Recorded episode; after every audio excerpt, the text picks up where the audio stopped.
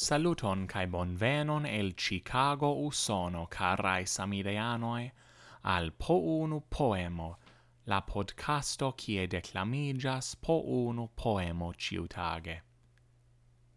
Jen poemo de Boris Mirski, kiu nomigas Cochino cae Incubatoro.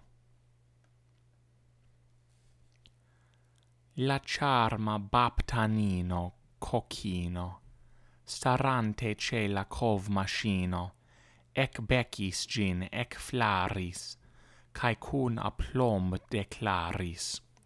Ho Dio, cia ilo fia! El nasco apparato tia aperos ja cocidoi, al cies pravai ridoi. Cae cia fi malconsequento terrura! gin usi por product de cocagento, anstatau la natura instrumento.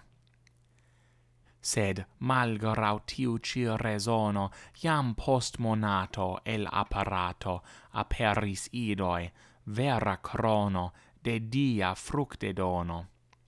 Cae bravae idoi del machine, dicigis cae prosperis, cae diris mem che la cocin malsage consideris.